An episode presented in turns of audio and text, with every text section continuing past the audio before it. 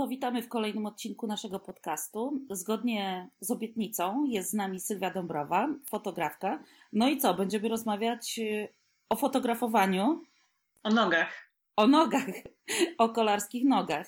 E, ale również zapytamy Sylwię, jak to jest robić zdjęcia na wyścigach przede wszystkim.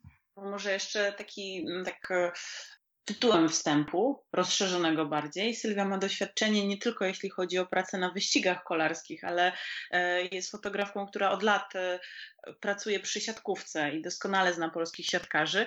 Zdarza jej się również robić zdjęcia piłkarzom, za czym no nie przepada, ale, ale zdarza jej się robić piękne zdjęcia piłkarzom. No i zrobiła rewelacyjne zdjęcia, jak w ubiegłym roku byłyśmy w Düsseldorfie e, na, na Tour de France. E, Marcelowi Kitelowi, a raczej Bananowi, który wystawał z kieszonki Marcela Kitela. E, Sylwia, a dzisiaj byłaś chyba na Narodowym, prawda?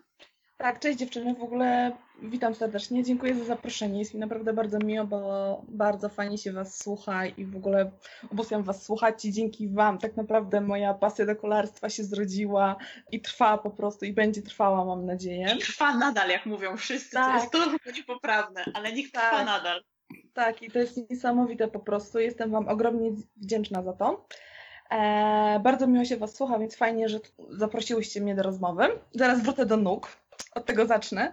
Ale tak, Arlena, zgadza się. Dzisiaj byłam na treningu przed meczem na Narodowym, gdzie na 15 minut treningu 10 minut lało, więc wszyscy, że tak powiem, uciekali pod jakieś miejsca, pod na ławki rezerwowych, żeby tylko uratować nie dość, że siebie, to jeszcze sprzęt. No ale rzeczywiście yy, sportowo, zdjęciowo robię wszystko, łącznie głównie siatkówkę, tak jak już Ela wspomniałaś.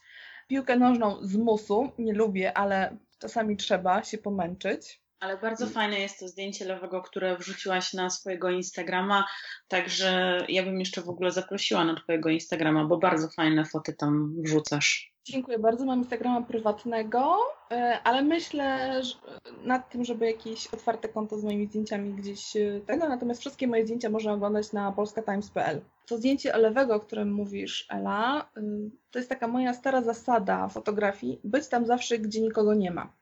Czyli zawsze się wrzucę w jakiś kąt. Wszyscy pamiętam wtedy właśnie przy tym zdjęciu rzucili się na murawę, rzucili się na nawałkę E, w sensie skierowali swoje obiektywy, a ja poszłam w drugi koniec, w ogóle z daleka, wzięłam długi obiektyw, tele tak naprawdę obiektyw, który pozwoli, pozwala mi na z dalekiej odległości naprawdę bardzo bliski kadr uzyskać. No i chwila czekania, no i się udało. I tak jest właśnie też na kolarstwie, że to jest duży przypadek. Znaczy, oczywiście są więksi mistrzowie ode mnie, którzy po prostu wyścigi fotografują niesamowicie z motocykli, e, będąc e, sami jadąc albo jadąc z marszalami. Uczę się też jeszcze cały czas tego, szczególnie właśnie na kolarstwie, które jest nadal dla mnie nowością. I tak naprawdę przecież trzy lata temu Arlena, pamiętasz? Tak, tak. tak trzy lata temu dopiero Dokładnie i to po prostu to było na Tour de Pologne i ja tam naprawdę nauczyłam się, jak należy się zachowywać w trakcie wyścigu, co jest, to jest bardzo ważne. I bardzo trudne chyba też i bardzo wymagające w ogóle zarówno dla, dla dziennikarzy, jak i dla fotografów.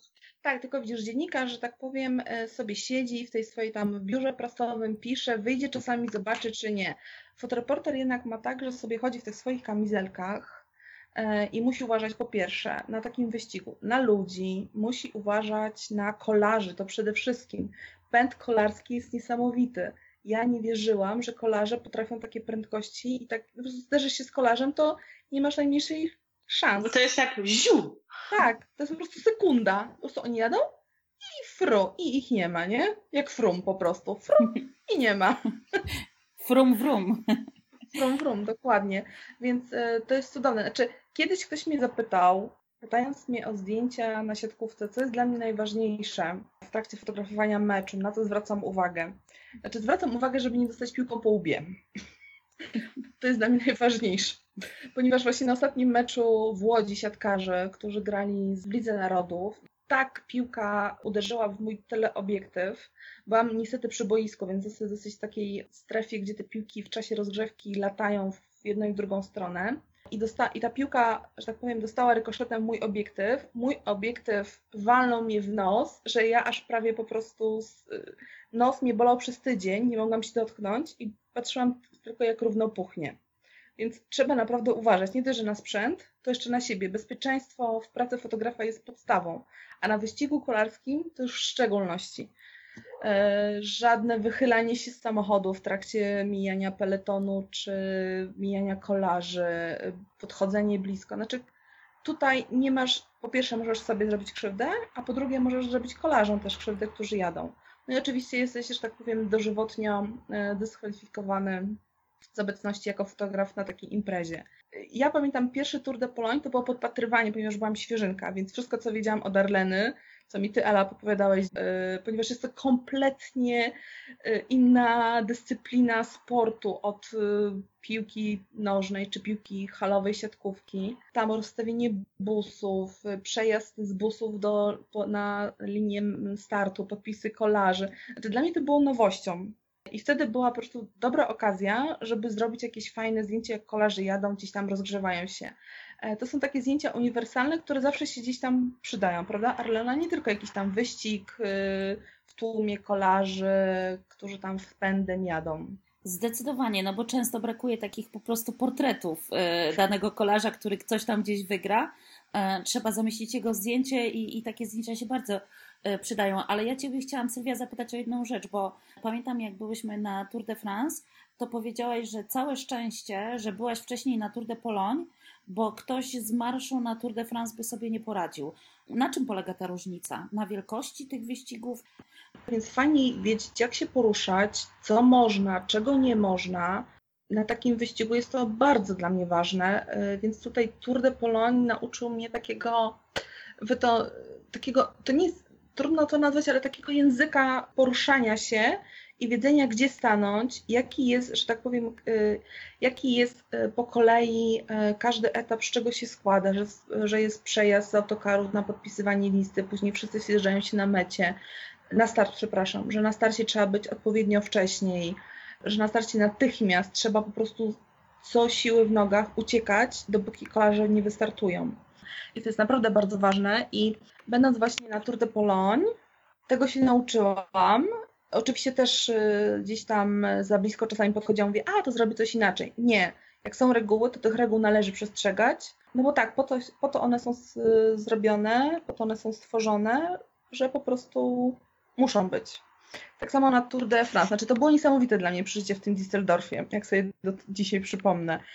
Tak naprawdę większe gwiazdy ale tak samo kolarze. Znaczy, masz większe gwiazdy, ale nie czułaś tego, że no, fotografujesz, znaczy nie czułam, że fotografuję Fruma, że fotografuję Sagana, no kolarze, robię swoją robotę. To nie jest tak, że ja po prostu mam jakiś paraliżuje mnie, czy nie wiem, no po prostu robię swoją robotę, jak gdyby jestem za obiektywem, jestem za aparatem, fotografuję, wybieram sobie kadr, staję tam, gdzie gdzie uważam, że będę miała dobre ujęcie, albo wchodzę, wręcz to dla mnie też na przykład było na początku takie dziwne, że na starcie można chodzić pomiędzy kolarzami i fotografować. No. Znaczy w siatkówce albo w piłce nożnej jest to nie do pomyślenia. Kolarze, i to jest właśnie w tym sporcie niesamowite, że oni są tak blisko dziennikarzy, fotoreporterów, po prostu są namacalni i to jest cudowne, prawda Elu? tak, blisko jak ja, zaśpiewam się. Nie, ale i to było i to było takie pierwsze dla mnie, takie fajne w ogóle wow, ja mogę wejść, ja mogę mu zrobić blisko zdjęcie. Oczywiście też, ja wiadomo, na starcie wszyscy są skupieni, myślą o tym, o strategii, o tym, o całym e, danym etapie. Natomiast no, to jest takie fajne, że, że nikt nikogo nie przegania, podchodzisz, fotografujesz. Ja oczywiście mam taką manię, że na przykład na starcie czy portrety, czy takie zdjęcia grupowe robię e, rybim okiem, czyli bardzo szerokim obiektywem, że naprawdę muszę blisko podejść, żeby mieć fajnie wypełniony mm, kadr. I czasami to też niektórym przeszkadza, że ja za blisko podchodzę, ale zawsze patrzę na taki, czekam na taki moment, że nikomu nie przeszkadzam z innych mistrzów fotografii kolarskiej, e, żeby podejść i zrobić swoje po prostu. No. Pamiętam, że w Düsseldorfie zrobiłaś bardzo fajne zdjęcie, takie, że nawet kolarz odezwał się do ciebie, e, bo chciał to zdjęcie od ciebie dostać. Tak, zgadza się. zgadza się. Był to y, kolarz obecnie jeżdżący. Nie, wtedy też już jeździł w Bora. Tak, w Bora. Pan z Markus, Mark, Markus Burkhardt, którego doskonale pamiętam y, z Tour de Pologne. Wtedy w innej drużynie jeździł. E, I faktycznie gdzieś tam wrzuciłam później to zdjęcie na Twittera, oznaczyłam go, Markus się odezwał, no więc gdzieś tam to wykorzystał, czy zachował do swojego e, archiwum prywatnego. No bardzo miłe. Bo to E, ale była powiedz- też taka sytuacja, No właśnie. e, gdzie e, on na linię startu, ponieważ te autokary na tym, na tym starcie były strasznie daleko, gdzieś tam chyba z kilometr, półtora było od startu do autokarów, do jazdu. I on jechał po prostu, wiózł na ramię swoją żonę. E, Ja, ja akurat stałam, ponieważ e, czatowałam na zdjęcia, nie już jakieś tam grupy, nie na scenie, jak podpisują listę, tylko chciałam takie po prostu czyste portrety e, kolarzy, którzy jadą.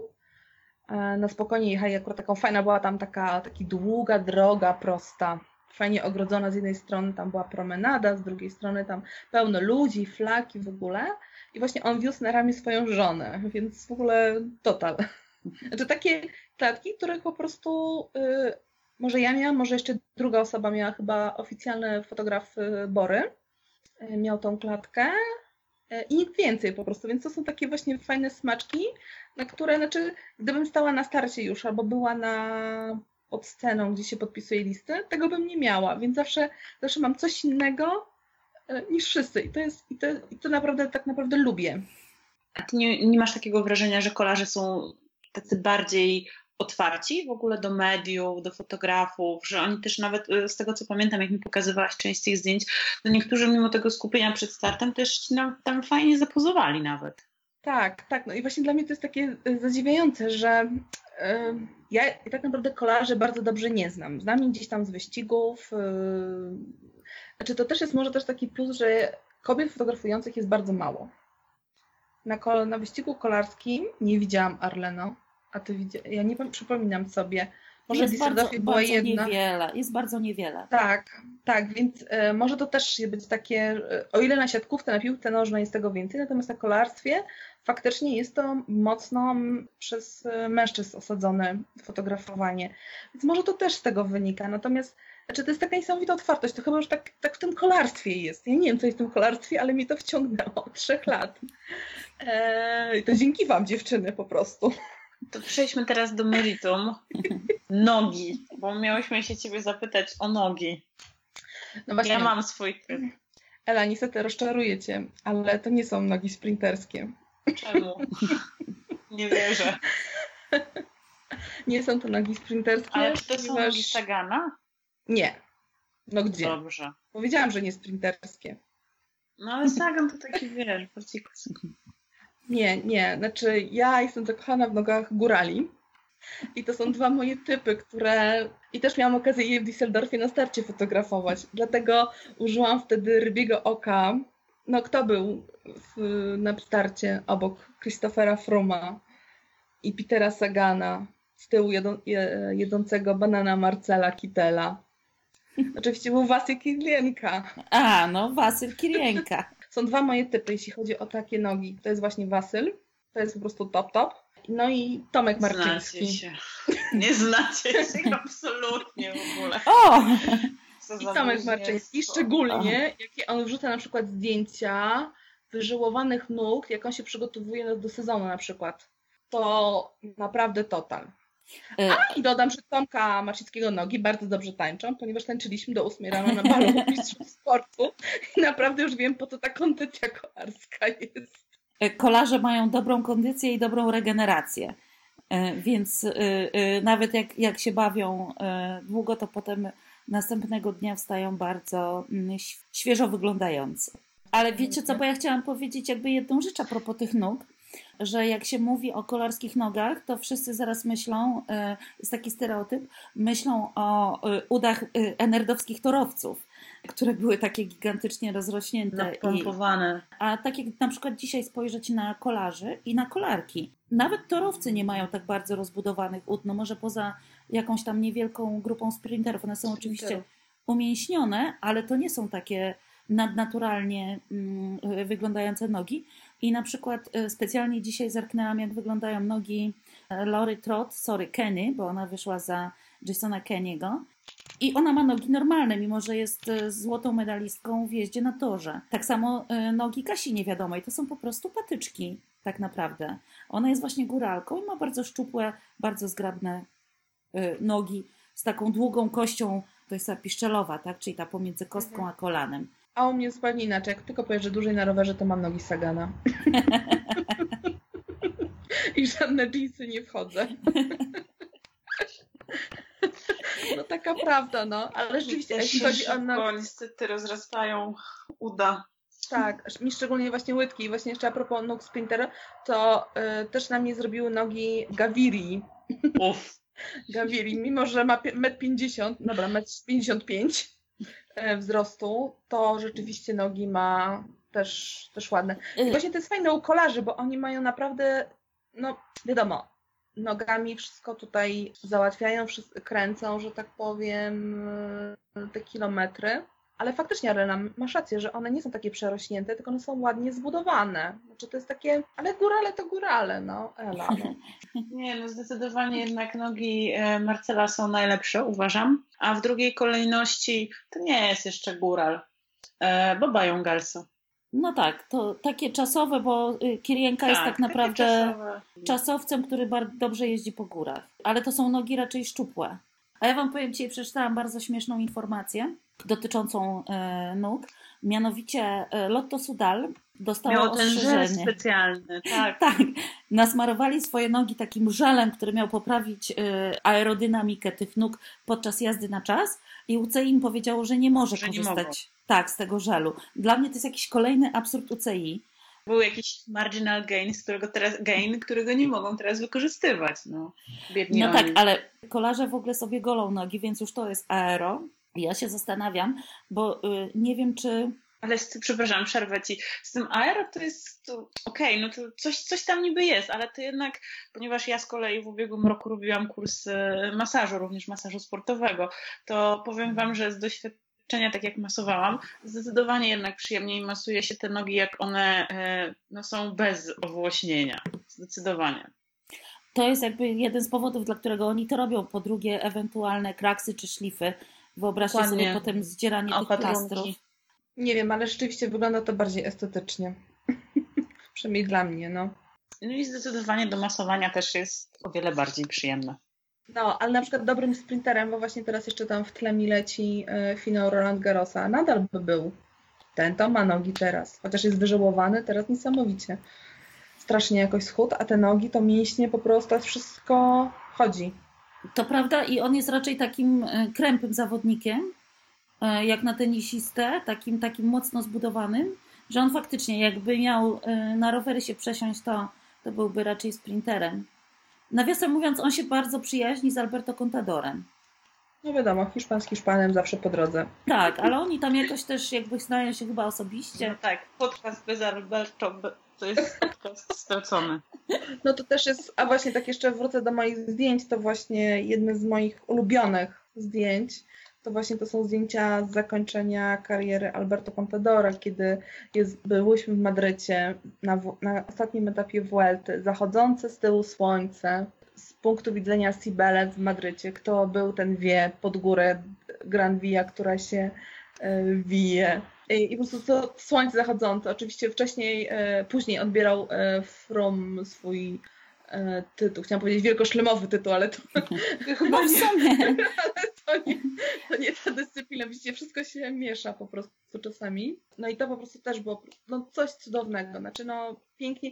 I też byłam właśnie w szoku, że na finale Vuelty nie było jakiegoś, albo była mocna selekcja, jeśli chodzi o akredytację dla fotoreporterów, nie było czegoś takiego, że e, było nas jakoś tłumy na tym podejście, taki który był vis-a-vis sceny zrobiony dla, dla fotoreporterów, więc naprawdę byłam bardzo zdziwiona. Ale to było fajne, ponieważ rzeczywiście ci, co fotografowali, to fotografowali dla kogoś, fotografowali z pasji, a nie z tego, że aby robię sobie zdjęcia, bo na przykład jestem bliżej kolarzy.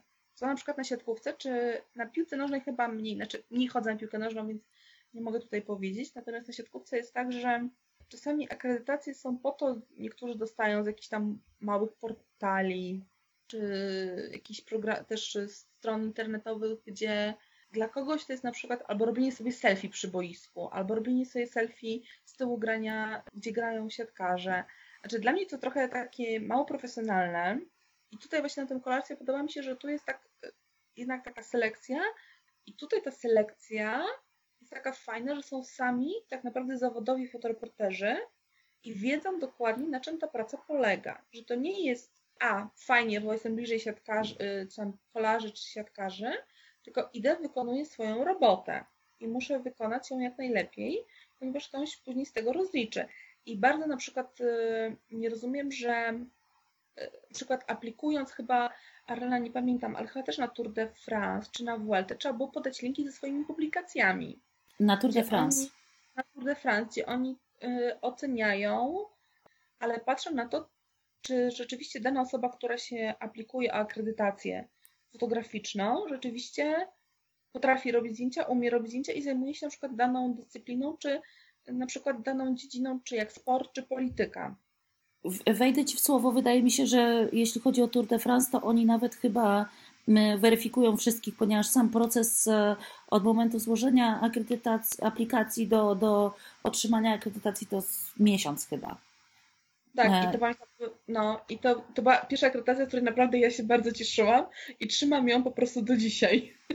Łącznie z kamizelką, którą rzeczywiście później trzeba było oddawać mm, po pierwszym wyścigu, no etapie, przepraszam. Więc no to jest taki, znaczy dla mnie to jest fajne, jako takie fajnie, że byłam, bo wszystkie akredytacje jak gdyby sobie chowam i na ścianie mam, ale to rzeczywiście było takie wow, no tak, tak, tak czułam się tak naprawdę fajnie doceniona, ale gdzieś tam jak gdyby patrzyłam, ile ja już tak naprawdę fotografuję, no to wyszło mi tego około 20 lat, więc trochę, trochę sporo.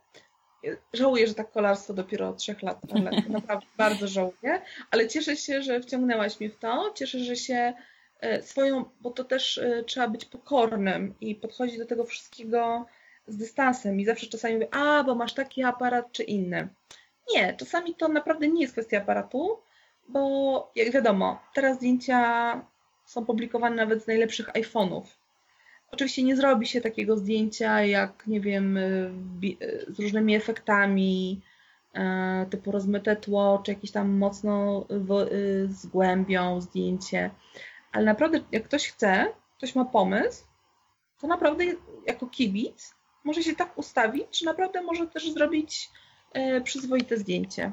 I to naprawdę nie trzeba, nie trzeba się przypychać łokciami, wystarczy tylko przeprosić kogoś, czy może tutaj stanąć na chwilę, czy może, oczywiście nie można się wychylać za barierek, czy robić jakichś y, niestworzonych historii, natomiast no, jak gdyby czasami sprzęt może pomóc albo przeszkodzić, ale też y, trzeba mieć tak swoje takie wyczucie, wyczucie czasu. Natomiast ile się trzeba nabiegać na, tu, na wyścigu kolarskim, to to w życiu się tyle nie wybiegam, co na jednym etapie wyścigu po prostu to jest, a mój sprzęt y, z, z, z teraz z laptopem do wysyłania, ze wszystkim, no to jest takie 50 kilo na plecach. Trzeba po prostu biegać i to wiesz, czasami z mety na start, albo przy czasówce trzeba na okrągło, że tak powiem, monitorować, który zawodnik gdzie, co, jak. No naprawdę fajne to jest, powiem Wam. Ja powiem szczerze, że y, czasami ci zazdroszczę tej kamizelki, bo dzięki niej możesz być tam, gdzie e, ja jako dziennikarz prasowy wejść nie mogę. Czyli właśnie chociażby pod to podium w Madrycie, czy na metę czasówki w, podczas Tour de France. E, to są miejsca, na które dziennikarze prasowi wejść nie mogą e, i mogą sobie popatrzeć co najwyżej z daleka. Trochę inaczej jest na Giro, zwłaszcza na górskich etapach, gdzie dziennikarze mogą sobie chodzić swobodnie po linii mety, E, zazwyczaj tam też kolarze, to jest taka kwestia tego, że tam kolarze zazwyczaj wjeżdżają już pojedynczo i po prostu można tam do nich podejść, z nimi porozmawiać. E, nie są to oczywiście wywiady rzeki, tylko raczej krótkie rozmówki, jak oceniają swój, swój występ. Tym niemniej właśnie tam na Giro, na tych takich górskich etapach dziennikarze prasowi też mogą chodzić e, po linii mety. No to Jak... chyba jeszcze jest przed nami, prawda dziewczyny, w przyszłym roku? Bo Vuelta mam zaliczoną, Tour de France mamy zaliczone, chociaż w jakimś tam pewnym etapie, no to teraz jeszcze razem Giro, no. Ja bardzo ja to... chętnie na Giro. Ja w tak. ubiegłym roku zaszalałam, bo ja zrobiłam wszystkie ostatnie etapy wielkich turów, więc to było po prostu Szaleństwo. No, tak jak mówię, bardzo fajne są te górskie etapy. W Dolomitach, Tak. w Trentino, w Alpach. Ja... O tak, ja właśnie wtedy to już rzeczywiście chyba trzeba będzie się przesiąść razem z marszalami na motor. To jest naprawdę fotografowanie z motoru, to jest y, dla mnie tak jak z nauką pływania. Nie umiem do tej pory pływać, mimo że już wielu próbowało. E, no ale to jest takie jeszcze moje mm, wyzwanie, któremu chciałabym czy na wielkim, czy na jakimś wyścigu, czy na Tour de Pologne, czy jakimkolwiek wyścigu e, właśnie spróbować. To jest, to jest coś niesamowitego. Kiedy musisz się odwracać, pilnować sprzętu, nieważne czy leje, czy świeci słońce, czy jest pod górkę, czy jest no z górki raczej nie, bo wtedy nie ma żadnych szans na zrobienie żadnego zdjęcia dobrego. E, Bo to jest taki pęd, że ni, nic nie, nie jest w stanie mm, dorównać e, rowerowi pędzącym kolarzom. To jeszcze przede mną. No, to po, powoli do wszystkiego trzeba dojrzeć. No więc tutaj też już tak się pomału, pomału z kimś zaufanym może, może pojadę. Y, Na Tour de Pologne jest o tyle łatwiej dla y, fotografa, że z tego co ja pamiętam, to zawsze zostawialiśmy Cię na Gliczarowie. Y, Tam sobie robiłaś zdjęcia i za kolejną jakąś tam rundą, bo tam są rundy, po prostu zabieraliśmy Cię z powrotem do samochodu. Tak, chyba że na ostatniej rundzie, która na ostatnim właśnie Tour de Pologne, znaczy przedostatnim Tour de Pologne, na ostatnim, którym byłyśmy, był etap odwołany Arlenko i ja zostałam na tym Gliczarowie, kiedy lało. Ja byłam przekonana, że ja, y, że tak powiem, y, że ekipa moja zgarnie mnie za drugą rundą, zrobię sobie pierwszą na spokojnie, ale już tak widziałam, że coś jest nie tego, ponieważ ci kolarze tak wolno jadą, jadą w takim, że oni cały ten etap jechali w takim szpalerze, Tak, bo, tak. bo to tam kamienie, to wszystko na tej trasie było no, bardzo niebezpiecznie też. I nagle usłyszałam, że jest etap y, przerwany, a ja wtedy mówię, no to fajnie. Całe szczęście z pomocą Arleny, z pomocą innych. Przede wszystkim udało- Tomka Piechala. Tak, tak. Udało się gdzieś tam znaleźć miejsce w jakiejś ekipie, to była reprezentacja Polski. To pamiętam i po prostu mnie zgarnęli wtedy, bo mówię, tak, biały samochód reprezentacji Polski, który jedzie tam chyba siódmy za którymś. No i ja tak czytowałam w zimnie, byłam przemoczona. Prostu miałam, byłam wszędzie, znaczy nie miałam żadnej suchej nitki na sobie i to dosłownie. No to był koszmar dla mnie. Natomiast, e, natomiast e, w tym samochodzie reprezentacji dostałam picie, dostałam rice cake'i, no i po prostu do etapu w Bukowinie jechałam sobie cudownie. Więc to też ma takie swoje właśnie fajne strony, że nie siedzi się tylko i nie ogląda mm, danego wydarzenia sportowego z innej pozycji, tylko po prostu się przemieszczasz. Krajobrazy są piękne, zwiedzasz. Po prostu to, jak się zwiedza w czasie wyścigu, to jest niesamowite. Odkrywa się takie fajne miejsca. E, Przy tym ludzie są strasznie mili. No, pomagają ci. Jak po raz pierwszy byłam na Gliczarowie, no to tam z tymi kibicami, to ze, ze, ze, Stadgardu. Dobrze? Ze Stargardu. Zrobili takie tam show, że w ogóle no coś niesamowitego. No, no to jest piękne. Po prostu tam czekałam chyba pół godziny, ale w ogóle to mi zleciało szybko, ponieważ się w ogóle nie nudziłam. Rozmowy, każdy do siebie miły, pogoda, atmosfera piknikowa, no w ogóle mistrzostwo świata po prostu. Zachęcasz teraz kibiców, żeby wychodzili na trasy wyścigów. kibice robią atmosferę, tak jak kibice robią na trybunach z jakąś tam pomocą innych animatorów e, danego wydarzenia, atmosferę, tak tutaj sami kibice. No to co kibice na przykład na, w Düsseldorfie, ci kibice to niesamowicie stali przy tym busie z e, Teamu Sky i tam... Nie, to było, ta, tak, się, tak się złożyło w Düsseldorfie, że Że busy, było- bo tak, No bus. Bory i bus Sky e, sta, stały obok obok. siebie. A, a, Jeden obok A. drugiego. I oni właśnie stali przy tych obu busach. E, A najfajniejsze było to, że oni kibicowali oczywiście naszy, bo mieli flagi biało-czerwone, krzyczeli kwiato, Majka i tak dalej.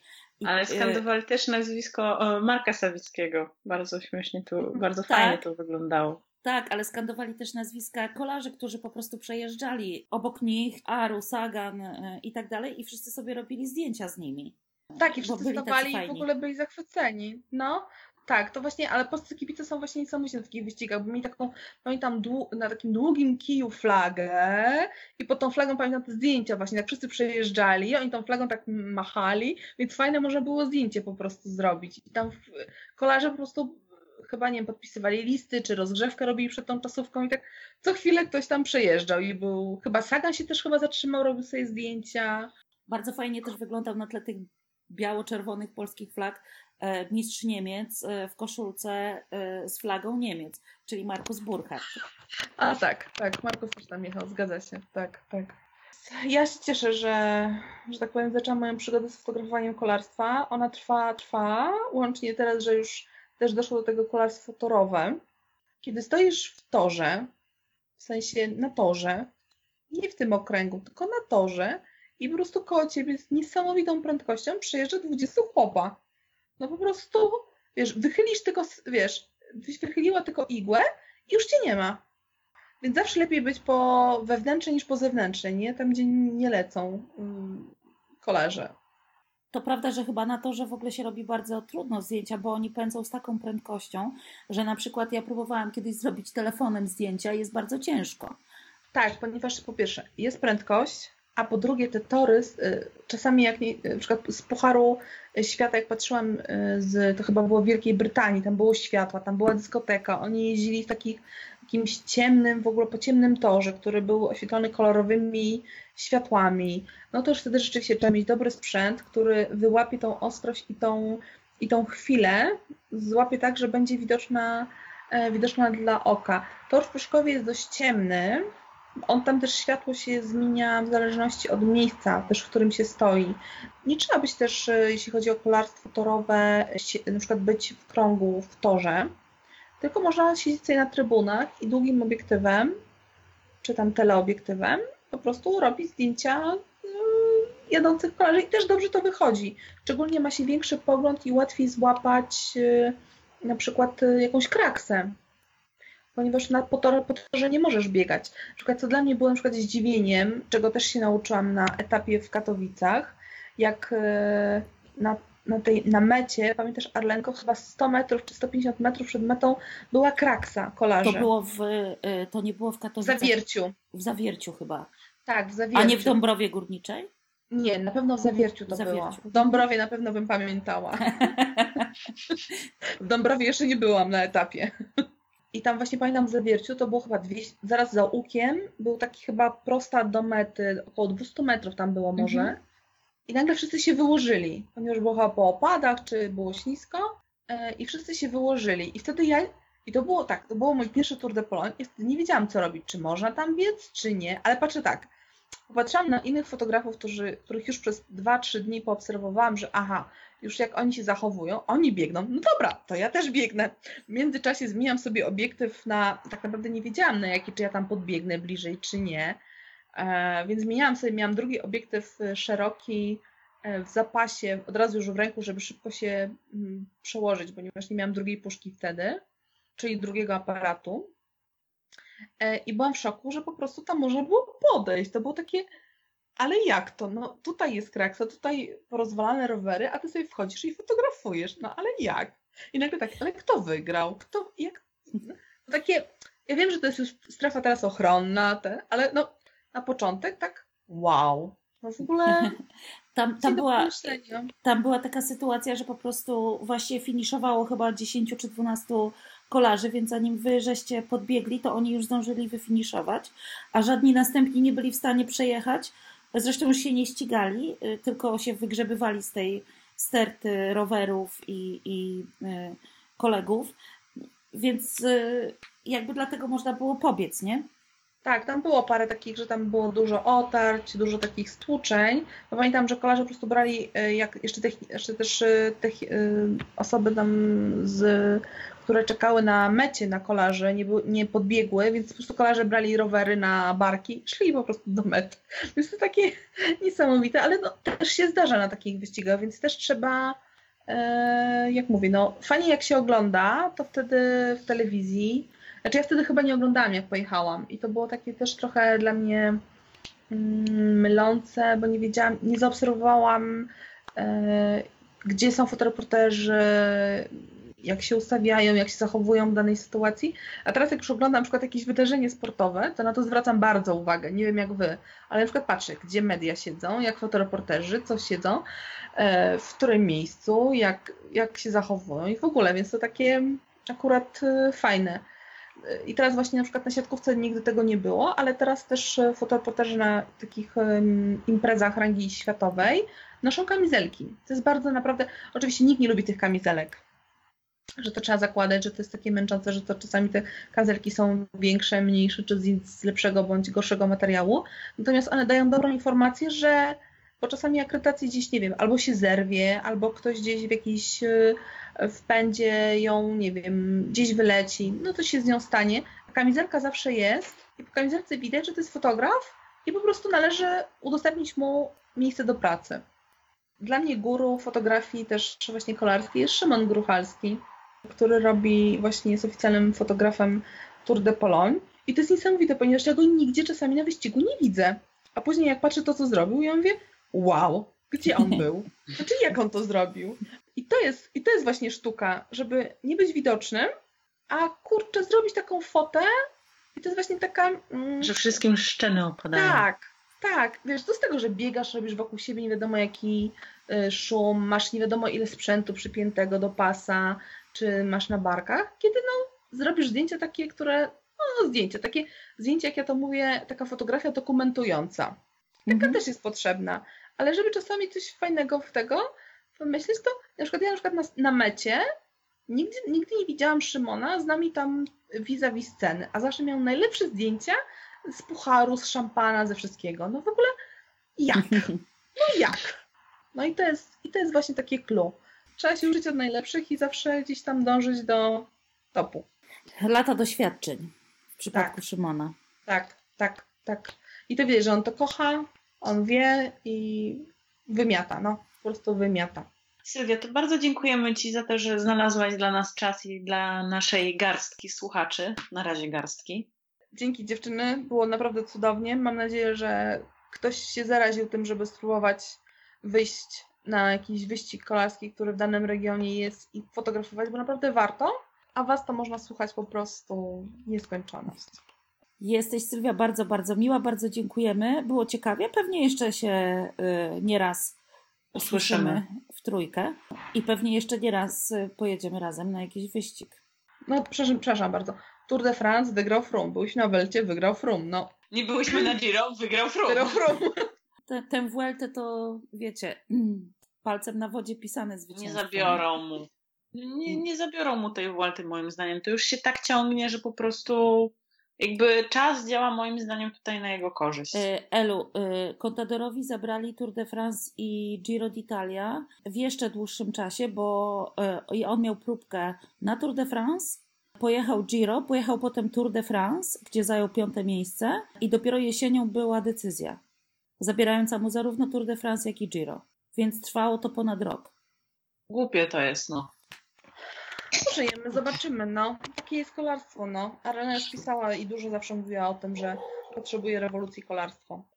To a propos Fruma, sprawdza się niestety albo niestety moja przepowiednia, że e, co tydzień będziemy o nim rozmawiać do Tour de France. No takie never ending story mam wrażenie. Ale tak jak rozmawiałyśmy, sprawa Contadora też wlokła się ponad rok. Więc nie jest to nic nowego. Z drugiej strony UCI nauczone tym case'em powinno jednak, znowu powtarzam się, znowu to samo. Powinno Ale pytanie, czy, przepraszam, że ci weszłam w słowo, e, pytanie, czy UCI się czegokolwiek nauczyło na tym case'ie, bo gdyby się nauczyło, to zdecydowanie w tym momencie wydaje mi się, że te procedury, nie wiem, może powinny być zmienione, tak? No oczywiście, że powinny być zmienione, ale mam wrażenie, że UCI woli się zajmować proszkiem aerodynamicznym używanym przez Lotto Sudal na czasówce, co jest sprawą marginalną. Nie mylić z Marginal Game. Z marginalną, więc tak. może jednak. Tak, niż sprawami naprawdę istotnymi. No, znowu to samo, tak? Pad, pad, pad. Pad, pad, pad, no pad, no. Ale czytałaś ciekawy artykuł na temat e, Fruma i tego, jak wygrał ten etap, gdzie wszyscy tłumaczą, że to wcale nie było aż takie bardzo, bardzo nienaturalne. Tak, i że to nie było aż takie bardzo, bardzo instynktowne, tak? Tak jak zawsze ty opowiadasz o tym, że, że dobry kolarz powinien charakteryzować się takim instynktem, wyczuciem e, momentu, tą umiejętnością zaryzykowania. I przypuszczam, że wiele osób myślało, że właśnie to było to ryzyko, że Chris Froome podjął to ryzyko atakując na 80 km przed metą podczas tego 19 etapu Giro d'Italia. No a tymczasem okazuje się, że, że nie, drogie dzieci, że to nie było tak do końca. Czytałam artykuł na BBC, potem czytałam jeszcze artykuł w, w Cycling News. Ta wersja Sky, no to jest tak jakby oni przygotowywali się naprawdę na Wygląda to tak, jakby była to niezła narada wojenna po prostu, że tutaj jeden trener, analityk, e, dietetyk, e, tutaj ludzie, którzy powinni umieć podawać mu żele, napoje, butelki. To mimo wszystko byłam pod dużym wrażeniem tego, tej, tej całej logistyki, tego ogarnięcia. Oczywiście przeczytałam to, usłyszałam to, dowiedziałam się tego, co oni chcieli nam powiedzieć. Oczywiście, że tak. Mnie najbardziej y, y, zafascynowało to, że faktycznie jestem w stanie w to uwierzyć. Y, oni obliczyli, że zawodnik na godzinę może przyjąć tylko 90 gramów tak. węglowodanów. Węglowodanów. I w związku z tym wyliczyli, ile frum będzie jechał dany odcinek czasu, co nie jest takie trudne, bo czasy podjazdów, takich jak Systiere, są znane mniej więcej, można wyliczyć, ile on będzie podjeżdżał, tak? Czyli, że tam dwadzieścia parę minut, że ileś tam minut będzie zjeżdżał, w związku z tym, co tą jego godzinę jazdy ktoś mu powinien podać y, kolejną porcję węglowodanów, niezbędnych do tego, żeby on nie tracił y, sił. I to akurat uważam, że bardzo sprytne i bardzo, bardzo fajne. Z drugiej strony, ja lubię kolarstwo instynktowne faktycznie i znowu tu podcast bez kontadora się nie liczy. I jak kontador atakował na tym słynnym Fuente D, to też nie było tak, że on raptem podjął decyzję, dobra, to ja sobie dzisiaj zaatakuję. On potem opowiadał, że jak jeszcze był młodzikiem, to na tym samym odcinku, no bo w Hiszpanii też jest tak, że te wyścigi się organizuje mniej więcej na tych trasach, które się tam jakoś powtarzają, że on właśnie gdzieś tam tej okolicy, mniej więcej w tym samym momencie e, próbował zrobić taki duży odjazd i mu się wówczas nie udało, więc pomyślał sobie, dlaczego miałbym nie zaryzykować. Przy czym tam dochodziło do takich sytuacji, że Oczywiście były rozstawione tak zwane stacje przekaźnikowe, czyli innymi Jesus Hernandez był tam w ucieczce i jeszcze kilku innych kolarzy. Pomagał mu Paulo Tiralongo, z którym on kiedyś jeździł w Astanie i wiadomo było, że są przyjaciółmi. I, i Tiralongo się też zaangażował w pomoc Contadorowi. Y, y, natomiast tam były takie sytuacje, że Tiralongo dostawał bidony z pojazdu wtedy jeszcze Tinkow. Przepraszam. Z pojazdu Saxobanku, bo to był jeszcze wtedy sam Saxobank. Więc tam nic nie było aż tak bardzo przygotowane. Bo ich powolę takie bardziej na spontanie akcje. No tutaj z tego, co można było wyczytać w tym artykule, to też pewnego rodzaju przypadek spowodował to, że że oni w ogóle znali tę trasę, tak? Bo oni robili zupełnie rekonesans y, innego odcinka. Mieli bodajże, czy zostało, nie już dokładnie nie pamiętam, czy zostało im kilka dni wolnego, czy mieli dzień wolny i pomyśleli, okej, okay, to, to pojedźmy sobie tam zobaczyć, tak? I, I okazało się, nie znając jeszcze trasy tegorocznego Giro, i okazało się właśnie, że, no, że mieli farta po prostu. To było jeszcze wtedy, zanim e, naciągnęli organizatorów e, Giro d'Italia na milion czterysta euro za start Fruma w wyścigu. Myślę, żebyś się dogadała z Bardetem, który tutaj od początku roku już też tak mocno dosyć e, ciśnie Fruma i ciśnie Sky, że, że w ogóle on to by się wstydził na miejscu Fruma być w, w tę aferę uwikłanym. A jeszcze na początku roku mówił, że Frum powinien sobie zrobić przerwę od ścigania. Więc domyślam się, że pewnie popierasz słowa kolarza Arze Dezer. Podobnie wypowiadał się Dimulan jeszcze przed rozpoczęciem Giro, że on będąc na miejscu Fruma w wyścigu by nie wystartował. Więc Bardet nie jest odosobniony. Z kolei ciekawy tekst się też ukazał w, w El Pais już pod koniec Giro, już jak Frum to Giro wygrał, gdzie wręcz jest nazywany intruzem kolarstwa i tam jest przytaczane parę argumentów, y, autor przytacza kilka argumentów y, popierających jego tezę. Między innymi właśnie zarzucił Frumowi to, że to co ty też mówiłaś, że preferujesz to kolarstwo takie instynktowne.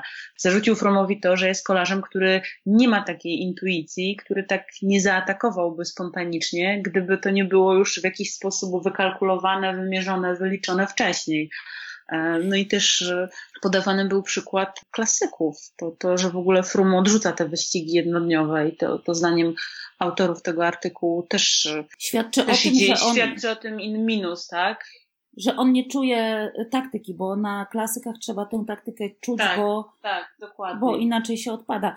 Ja w ogóle poznałam autora tego artykułu, Carlosa Aribasa, podczas mojego niedawnego pobytu w siedzibie Tissot Timing, czyli mm, siedzibie firmy, która między innymi w Tour de France czy w Criterium Dauphiné y, liczy czas y, na czasówkach i, i robi fotofinisze i tak dalej w bardzo wielu wyścigach, między innymi w Tour de Pologne.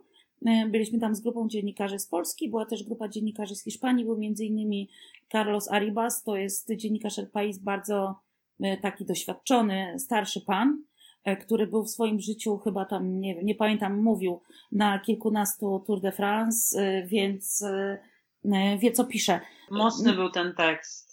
Ja go, go dostałam za zadanie przetłumaczyć na moje korepetycje z hiszpańskiego i tak tłumacząc zdanie po zdaniu, tak coraz szerzej otwierałam oczy, bo naprawdę był mocny. I y- słowo intrus przewijało się tam bardzo często. Tak, y, natomiast on też y, pisze, że zaliczanie Fruma do tego grona tych dotychczas kolarzy, którzy sześciu, mają zaliczone. Tak, tak, sześciu kolarzy, którzy wygrali wszystkie trzy wielkie tury, jest na razie E, zupełnie tymczasowe. Natomiast mnie się wydaje, że to jest wyważony, e, wyważony tekst i tutaj ten Carlos podnosi też e, sprawę, którą ja zawsze podnoszę, trochę śmiejąc się, że przyjechał nikomu nieznany Chris Froome do Polski na Tour de Pologne w 2011 roku. Zajął 85. miejsce i tak mu posłużył polski twarożek, naleśniki i świeże powietrze, że pojechał potem na Vueltę i raptem zajął drugie miejsce. I był to kolarz, który rok wcześniej, trochę więcej niż rok wcześniej, w 2010 roku, został zdyskwalifikowany na Mortilloro. Tak. Giro, tak, wyrzucony. Wyrzucony z Giro d'Italia za jazdę na klamce, czyli trzymając się motocykla y, na słynnym podjeździe Mortirolo. O tym też pisze Carlos, że po prostu Frum jest człowiekiem znikąd. I to mu jakby też przeszkadza. Ale może trochę światła rzuci doktor Freeman na postać Christophera Fruma. No właśnie, Ma się bo, ukazać książka. Którą ty już zamówiłaś w Amazonie, bo jest przedsprzedaż. Tak, jest przedsprzedaż w Amazonie i ja zamówiłam. Na razie można zamówić albo na Kindle, albo wersję papierową, e, więc się szarpnęłam na wersję papierową. Ma przylecieć do mnie do 6 lipca. Książka się ukazuje 28 czerwca. Wyjaśnijmy może, kim jest dr Richard Freeman, bo może nie wszyscy wiedzą. To jest były lekarz zespołu Sky i były lekarz Federacji Brytyjskiej. Brytyjskiej. To jest ten pan, któremu zginął laptop. I to jest pan, który e, ma wiedzę, co było w tak zwanych...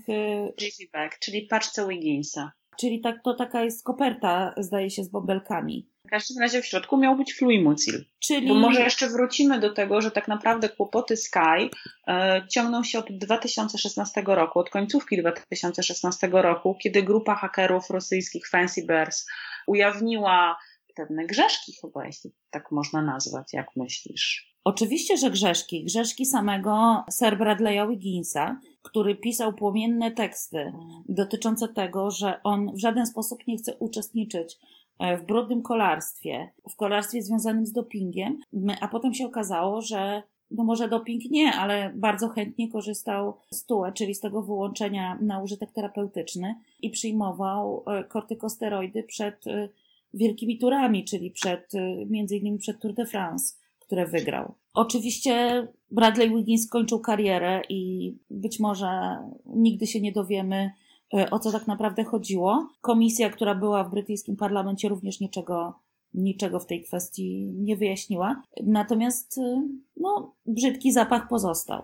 No i doktor Freeman, z tego co ja pamiętam, to on chyba w ogóle odmówił składania wyjaśnień, jeśli chodzi o te przesłuchania przed komisją. E, natomiast moim zdaniem bardzo ciekawy jest tytuł tej książki. Tytuł brzmi The Line Where the, where the Worlds of Medicine and Sport Collide. Tak brzmi oryginalny tytuł. I jak rozumiem, on nawiązuje do tej linii, która jest, czy była na strojach, na kostiumach Sky. I to jest ta taka jakby cienka niebieska linia, gdzie sport i medycyna kolidują ze sobą. Zobaczymy, jaka jest zawartość tej książki, tak? Mam nadzieję, że będzie warta swojej ceny i że, że, że treść będzie rzeczywiście ciekawa. i że dowiemy się czegoś więcej poza tym, co wiemy teraz. Powiem szczerze, jak Rafał Majka, że ja już mam dość książek, które ukazują się tuż przed Tour de France. Bo zanim zacznie się Tour de France, co jakiś czas mamy właśnie jakąś książkę, która opowiada o jakichś dopingach i wszyscy się zajmują tylko i wyłącznie tym, a nie sportem i rywalizacją. Tak naprawdę to ja już mam trochę dosyć e, sprawy Fruma i chyba w przyszłym tygodniu po prostu pomilczę na ten temat. Ja to w ogóle chciałam milczeć od samego początku na ten temat. Dlatego, że tak jak, tak jak mówiłam w ubiegłym tygodniu albo dwa tygodnie temu, my sobie możemy strzępić języki, wszyscy inni dziennikarze też sobie mogą strzępić języki, ale tak naprawdę nic z tym nie zrobimy. Bardet też może sobie strzępić języki Demulę, ale to też no, jest kwestia tego, że Frum w tym momencie nie łamie przepisów. Co zresztą sam, sami też kolarze, którzy atakują w jakiś sposób słownie Christophera Fruma, też, też o tym mówią, że, on, że oni mają świadomość, że on nie łamie tych przepisów, ale na jego miejscu zachowaliby się inaczej. No właśnie, bo dlaczego to jest bardzo zła sytuacja?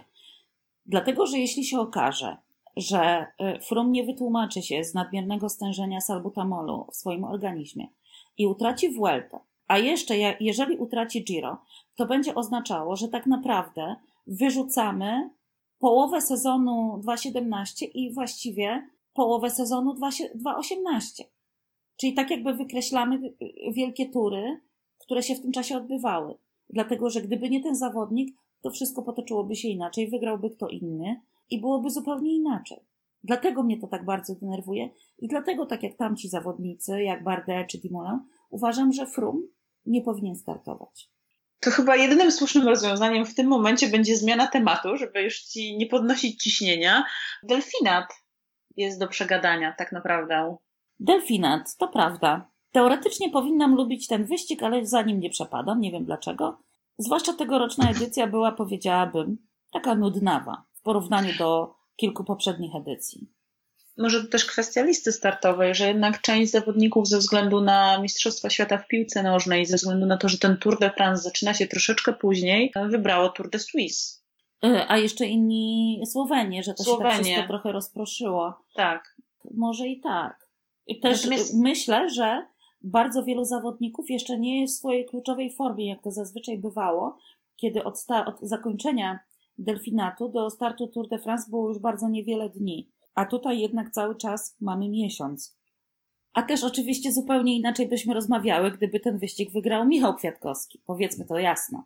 No właśnie chciałam to, chciałam to powiedzieć, że być może w tym roku nie lubiłaś delfinatu dlatego z powodu właśnie E, Michała Kwiatkowskiego. No 49 miejsce to przypuszczam, że to nie jest to, na co wiele osób liczyło, zwłaszcza po tym prologu.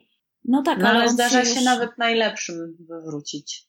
Y, ja próbowałam sobie przypomnieć, ile, ile pamiętam kraks Michała Kwiatkowskiego.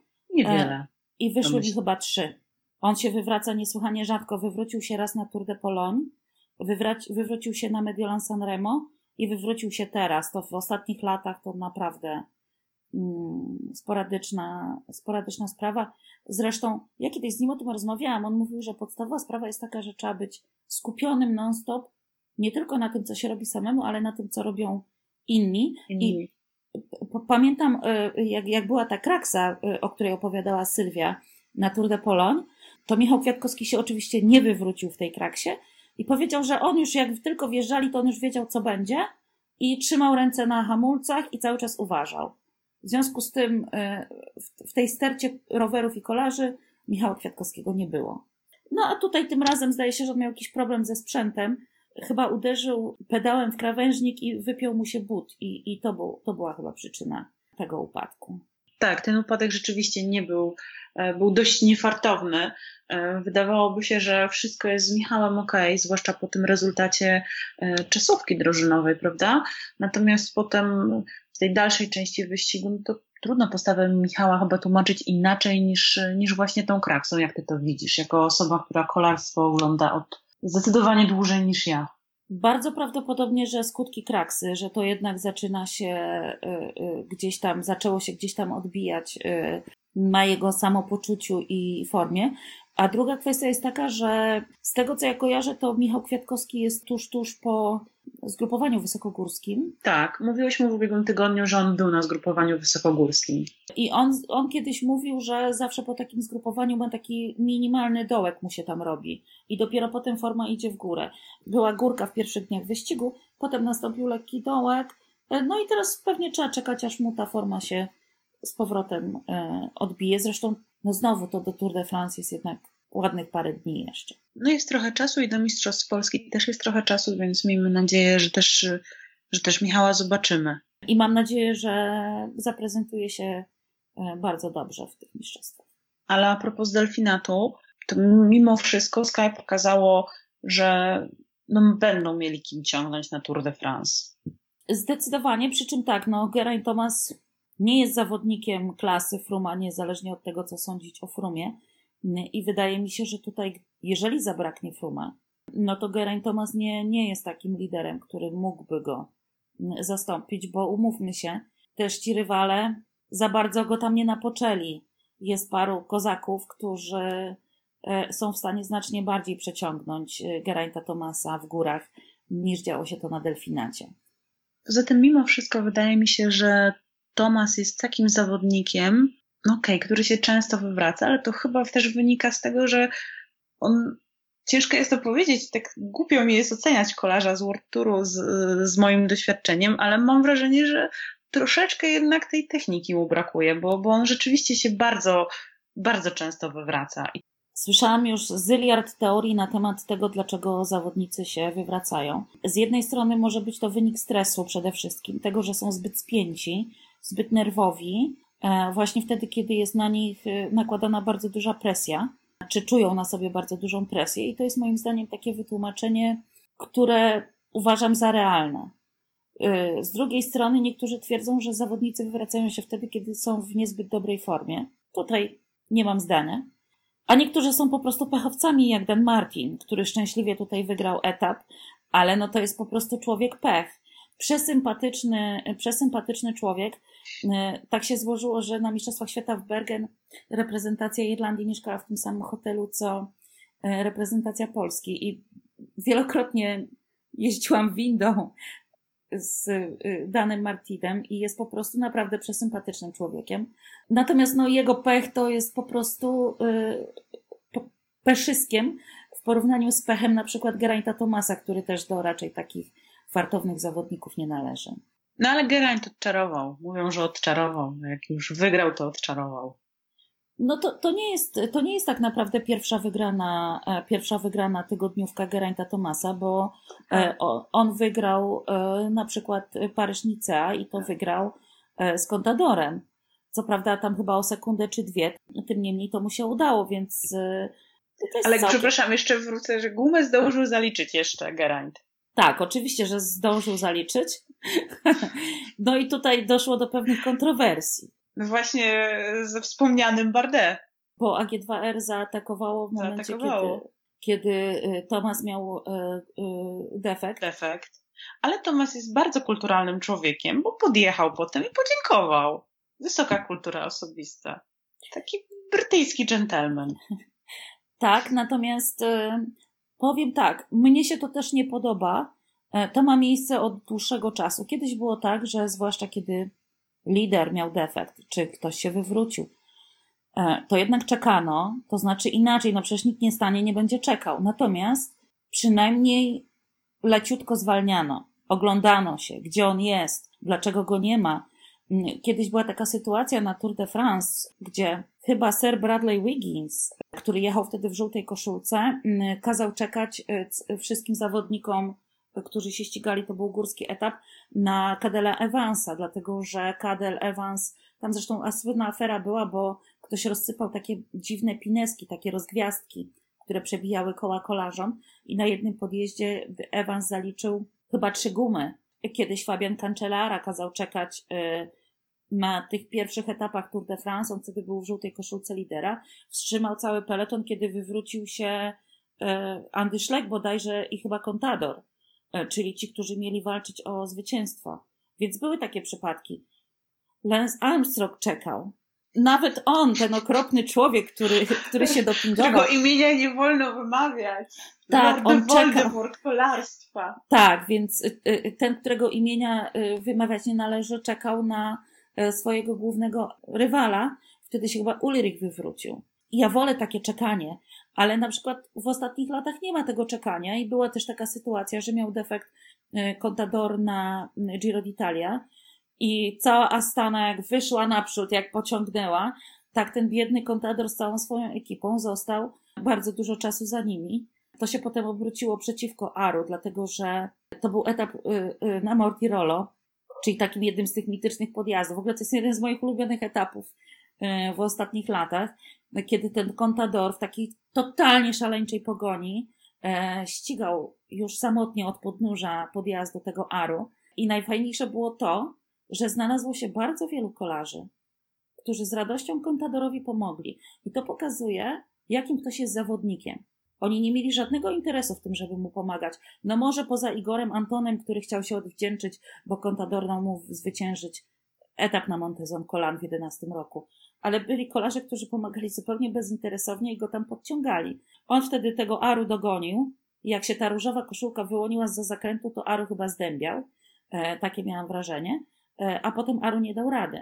Przegoniony przez tego Contadora, a nawet przez swojego pomocnika, którym był wówczas jak to mówi Tomasz Jaroński, porucznik Landa. Nawiasem mówiąc, jeden z moich ulubionych kolarzy, mam nadzieję, że. Uwolnią go w końcu. Y, Landa cały czas jest trochę zniewolony, bo tam myślę, że w Movistarze może być trudno, natomiast y, no.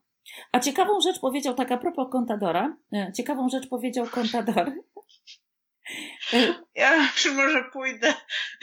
Nie, bo a propos, a propos Tour de France, ponieważ no ten, to mi się tak skojarzyło z tym Movistarem, bo ten skład Movistaru jest po prostu jakiś galaktyczny na Tour de France, bo ma być Alejandro Valverde, Quintana, ma być Marc Soler, ma być Mikel Landa. To nie prostu, uwolnią. Nie uw ale tam nie ma, kto, nie ma kto pracować. Są sami liderzy. Marc Soler podobno zapracował sobie, zapracował na miejsce swoją postawą na brukach, bo faktycznie jechał tam znakomicie, jak na takiego właściwie górala. Y, jest bardzo wszechstronny zawodnik i y, Contador powiedział, że y, no, Frum jest oczywiście jednym z faworytów Tour de France, jeśli wystartuje, chociaż pierwszy tydzień Tour de France jest tak pełen pułapek, że lista faworytów zostanie natychmiast skorygowana. Tam faktycznie będzie trudno, są bruki. Tam będzie trudno, bo właśnie te bruki też mi się wydaje, że tym trochę. Ale przynajmniej będzie ciekawie kiedy ostatni raz były bruki na Tour de France, to niewątpliwym zwycięzcą, e, nie w sensie całego wyścigu, bo choć potem wygrał wyścig, ale takim mentalnym zwycięzcą po brukach był Vincenzo Nibali. Ciekawe, czy uda mu się to powtórzyć, bo to byłby dla bo niego... Delfinat y, raczej po tym, co pokazał na Delfinacie, ale raczej nie pokazał na Delfinacie, chociaż on też uspokajał, tak, że, że to nie jest jeszcze ten moment, żeby mieć w pełni tę formę gotową właśnie na Tour de France i to on też zwraca uwagę, że ten tour jest troszeczkę później, więc jest więcej czasu. Tak, Vincenzo Nibali jest zwolennikiem mitycznego ostatniego tygodnia Wielkiego Turu i uważa, że wtedy powinna być najwyższa forma. Tymczasem, no, no dzięki Bogu, to to jest półtora miesiąca, czy nawet więcej. Więc y, siedem tygodni, o ile dobrze liczę, tak? Czy sześć tygodni. Więc y, myślę, że Nibali absolutnie z pełną premedytacją nie był w formie. Zresztą on potrafi też się przygotować do imprezy, trzeba mu to przyznać, że on potrafi, jest doświadczonym zawodnikiem, zna swój organizm, on potrafi bardzo dobrze z tą formą wcelować. Co udowodnił chociażby na Giro, gdzie właśnie przeprowadził w ostatnim tygodniu taką totalną remontadę. Więc y, tak naprawdę Frum zrobił coś w stylu Nibalego. Czyżbyś skomplementowała Fruma? Tak jakby. Tak, tak trochę. Jakby. Tak jakby. Ja nie mam, mówię, ja do niego personalnie nic nie mam, do Fruma. Bardziej chodzi o pewne zasady. Dobrze, to ja będę się starała zarzucić jakiś temat, który nie będzie ci się kojarzył z Christopherem Frumem, więc może Tour de Suisse. Tour de Suisse zdecydowanie, bo Tour de Suisse kojarzy mi się przede wszystkim z Peterem Saganem. Ja myślę w ogóle a propos Sagana, że on będzie miał bardzo dobrą formę na Tour de France. Jak zawsze.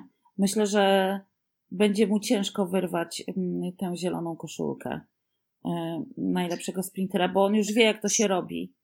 Tak, i zwłaszcza też, że Kittel po przejściu do Katiuszy, no nie ma dobrego sezonu. Chyba rzeczywiście ten moment, kiedy kolarze zmieniają ekipę, ten rok pierwszy po zmianie chyba rzeczywiście jest taki na przetarcie się i zapoznanie się z, zasadami panującymi w tej nowej ekipie, przyzwyczajenie organizmu do zmiany jakiegoś trybu treningów, odżywiania.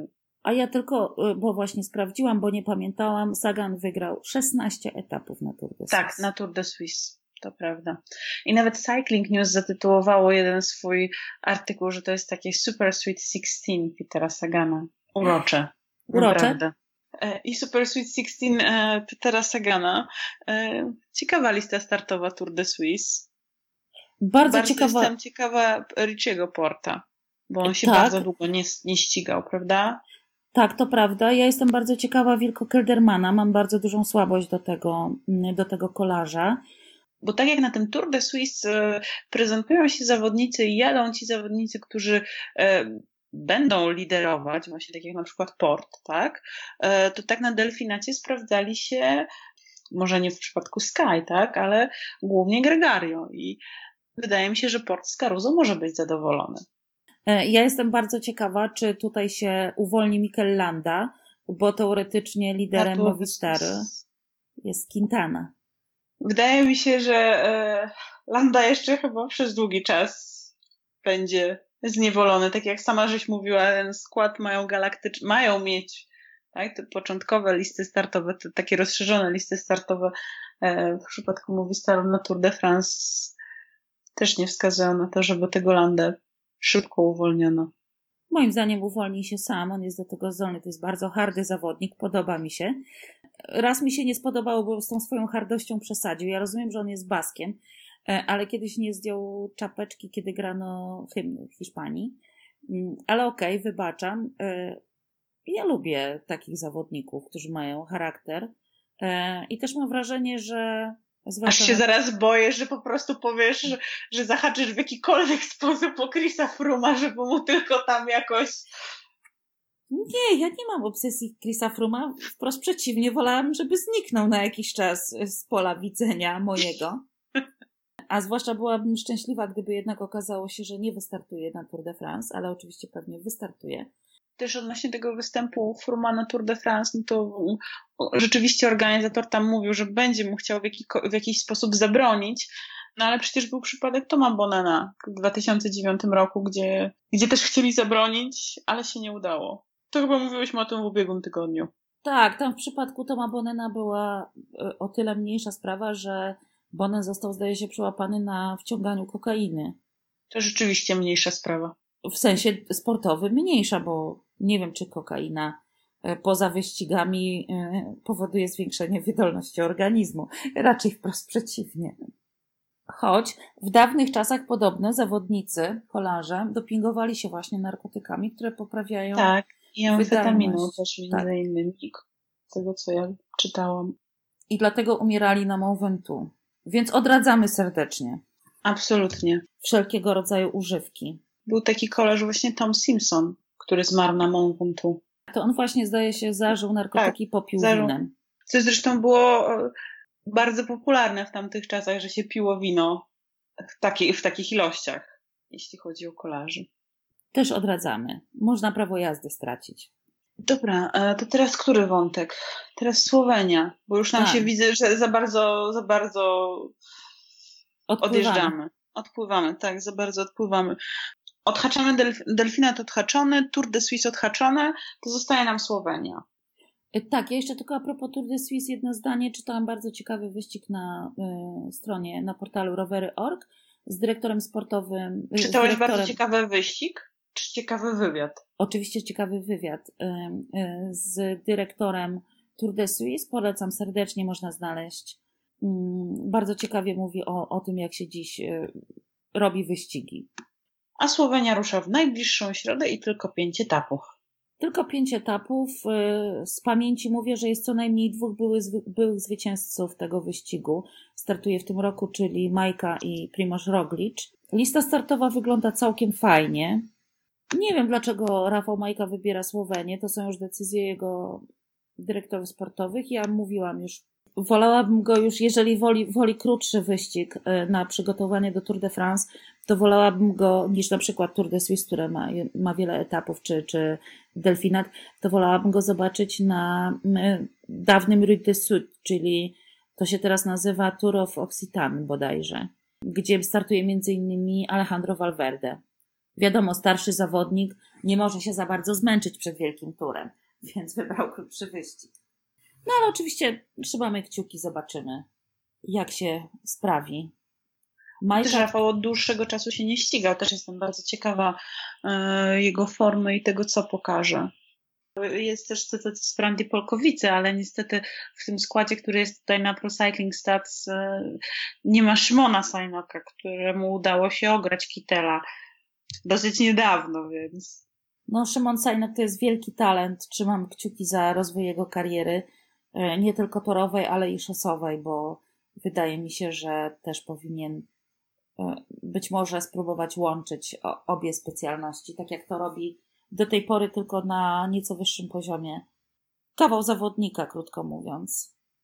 A ja właśnie jestem bardzo też ciekawa, czy Marcelowi ta forma przyjdzie, czy to rzeczywiście będzie ten, też będzie cierpiał na e, ten syndrom zmiany, zmiany drużyny bo rzeczywiście o ile ubiegły sezon miał rewelacyjny i po prostu wygrywał praktycznie co chciał, tak, w tym sezonie no na jego miejscu miałabym pewien niedosyt. No. Nie chciałam powiedzieć, że po prostu to nie wróży dobrze przed, przed Tour de France, jeśli tam by chciał coś poprzytulać. W przypadku sprinterów chyba to jest o wiele ważniejsze przy przenosiniach do nowej drużyny, nawet niż w przypadku górali, bo jak góral ma moc, to jak tam ktoś trochę pomoże w górach, to po, pojedzie. A tu w przypadku sprinterów to tworzenie tych pociągów. Pociąg! A jednak Quickstep naprawdę robi to dobrze. Robi to bardzo dobrze. Co też widać po Vivianim, który w Sky nie mógł się przemóc, a jednak efektu zmiany ekipy nie widać. To prawda, ale też i na przykład yy, mam takie wrażenie, że Tony Martin, który właśnie, tak jak Marcel Kittel, przeszedł z Quickstepu do Katiuszy, też jakby nie może odnaleźć samego siebie, trochę jak Aru podczas Giro. A propos jeszcze tych przejść, to już są najnowsze, już się zaczynają ploteczki transferowe.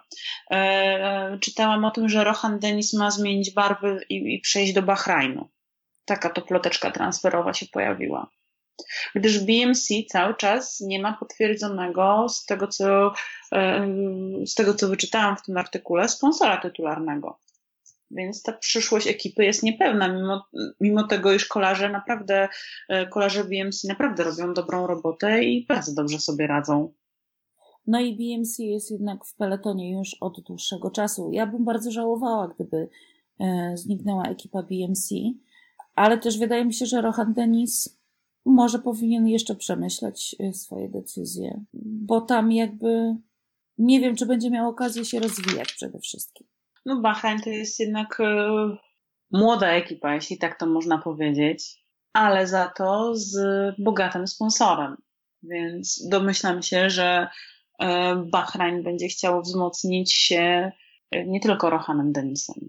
Tak, natomiast mam też takie wrażenie, że o ile Nibaliemu, który i tak przechodzi do nowej ekipy z całym swoim zapleczem, bo on zmieniając ekipę, to tam przynajmniej pięć osób za sobą jeszcze ciągnie z tego swojego bezpośredniego otoczenia i dla niego ma to mniejsze znaczenie. To prawda, tak w przypadku Denisa może być zupełnie inaczej. A druga ploteczka transferowa jest następująca. Otóż y, wspominałaś dzisiaj ten aerodynamiczny żel y, kolarzy Lotto Sudal. Y, być może z tego żelu przynajmniej nawet na treningach nie będzie miał okazji już skorzystać Andre Greipel. E, który też tutaj 36 e, lat na karku i oficjalnie już mu przebąkuje, e, że trochę się zawiódł na swojej ekipie i już tak wysyła sygnały, wypuszcza wici, wysyła sygnały na rynek, hej, jestem wolny. Znaczy, hej, jestem do wzięcia, przepraszam. Tak przynajmniej wynika z tych plotek medialnych. No, on też jakby trochę jest, minął się ze swoją formą, i jest w dalszym ciągu daleko od niej. No ale zobaczymy. Sezon jest jeszcze długi. Zawsze można próbować y, wygrać coś na Vuelcie. Można. A co tam słychać w mediach społecznościowych? Jak jesteśmy w wielkim świecie jak jesteśmy w wielkim świecie, e, to Chris Froome ostatnio wrzucał parę tam foteczek e, odnośnie tego, że trenuje, rekonesansy robi e, z Wołtem Pulsem u boku. Pominę już tam jako fanka kotów, że Wołt Puls miał piękne zdjęcie, piękne selfie z, z uroczym kotem. Natomiast jeśli masz wolną gotówkę i miałabyś chęć właśnie tak komuś coś sprezentować, albo może sobie, bo przypadkiem masz taki sam rozmiar, to Rick Cabell się pozbywa swojej kolekcji butów. Ma bardzo dużo butów sportowych, chłopak. I zdecydował, że będzie się ich pozbywał, że będzie je sprzedawał i wystawiał na Instagramie. Robi to na Insta Stories. Pisze jaki model, pisze rozmiar. Buty można zobaczyć na załączonym zdjęciu. Stan zwykle jest oczywiście idealny, a pieniądze za to zebrane Oczywiście będzie sprzedało to osobom, które tam rzucą najwyższą ofertę, a pieniądze zamierza przeznaczyć z tego, co ja e, z o ile dobrze pamiętam, na właśnie jakieś takie cele nie tyle charytatywne, co społeczne i chyba na wsparcie właśnie e, jakichś szkółek kolarskich. Tak, będzie wspierał młode talenty w swoim rodzinnym mieście. Brawo on, bardzo fajna inicjatywa. E, a tak wracając jeszcze e, do naszego kolarstwa, e, nie boisz się, że za chwilę mundial przykryje wszystko? Wszystko, wszystko? Co nie jest piłką? Ja już mam dosyć mundialu. W ogóle staram się trzymać jak najdalej od mundialu. Piłkarze wyskakują mi z lodówki. Adam Nawałka reklamuje berlinki. Serio, to, to już było, nawet dla mnie to już było za dużo. Zatrzymałam się na etapie okien bodajże. Natomiast. Jeszcze wielkim... były telefony komórkowe i fioletowa sieć. Wielkim fanem piłki nożnej jest Rigoberto Uran, który zawsze strasznie podczas imprez międzynarodowych kibicuje Kolumbii, mm, więc możemy się spodziewać, że podczas meczu Polska-Kolumbia Uran będzie wysyłał w mediach społecznościowych tweety popierające Kolumbię. Ale to chyba nie będę go trollować? Nie będę go chyba wtedy lubić po prostu. Nie no, mam nadzieję, że mundial wszystkiego nie przykryje. Zresztą na szczęście Tour de France rusza po mundialu, więc więc chociażby dlatego. Znaczy, tro, nadzieję, nie, że... troszkę się pokryje. No, mam nadzieję, że, że mimo wszystko, mimo tej takiej tygodniowej, e, ośmiodniowej w zasadzie nakładki, to, to że jednak mundial nie przykryje wszystkiego. Też Może na przykład w jakiś, w jakiś magiczny sposób e, wysłucha nas karma albo wróżka zębuszka i przyniesie na przykład rozwiązanie sprawy Chrisa Fruma. Powiem tak, mimo wszystko, mimo całego mojego hejtowania tej całej sytuacji. Wymieniam rozwiązanie sprawy Chrisa Fruma na to, żeby Polacy wyszli z grupy. Serio? Tak. To może wyślemy ten podcast do UCI, żeby posłuchali. tak, zdecydowanie. No dobrze, to musimy się zastanowić, jak w jaki sposób skołować e, bezpośredniego maila. Może na Twitterze po prostu oznaczymy e, e, szefa UCI, żeby posłuchał jednak nic tam nie próbował przyspieszyć. No dobrze, to co? Dzisiaj i tak będzie wyjątkowo długo, chyba powoli kończymy. Mundial zapasem. Tak, będziemy kończyć, zdecydowanie. Mundial, mundial zapasem, tak, tak, tak, tak, tak. Dzisiaj nam wyszło wyjątkowo długo. W ubiegłym tygodniu w ogóle mamy takie tendencje, mam wrażenie, przy tym naszym podcaście do takich e, trochę skrajności, bo albo jesteśmy śmiertelnie poważne, albo jesteśmy za bardzo jajcarskie, albo jesteśmy za długie. Więc w tym tygodniu akurat padło na to, że jesteśmy strasznie długie. W sensie podcast jest strasznie długi. Będzie trochę dłużej. Może ktoś będzie chciał zrobić sobie odskocznie od piłki. Ja piłkę kocham, ale też już mam jej trochę przesyt. Zdecydowanie e, też mam przesyp piłki nożnej, bo kiedyś pracowałam przy piłce nożnej, ale jednak Adam Nawałka w reklamie parówek to trochę za dużo dla mnie. Także kończymy ten podcast, żeby się już za bardzo nie rozwijać i żeby ci się w, jakiś, w żaden sposób parówki berlinki nie skojarzyły z Chrisem Frumem. Chris Frum kojarzy mi się tylko z winami. Było nam bardzo miło w tym tygodniu, że nas słuchaliście. Jeśli wytrwaliście, to jesteście naprawdę wielcy. W takim razie do usłyszenia za tydzień. Do usłyszenia za tydzień.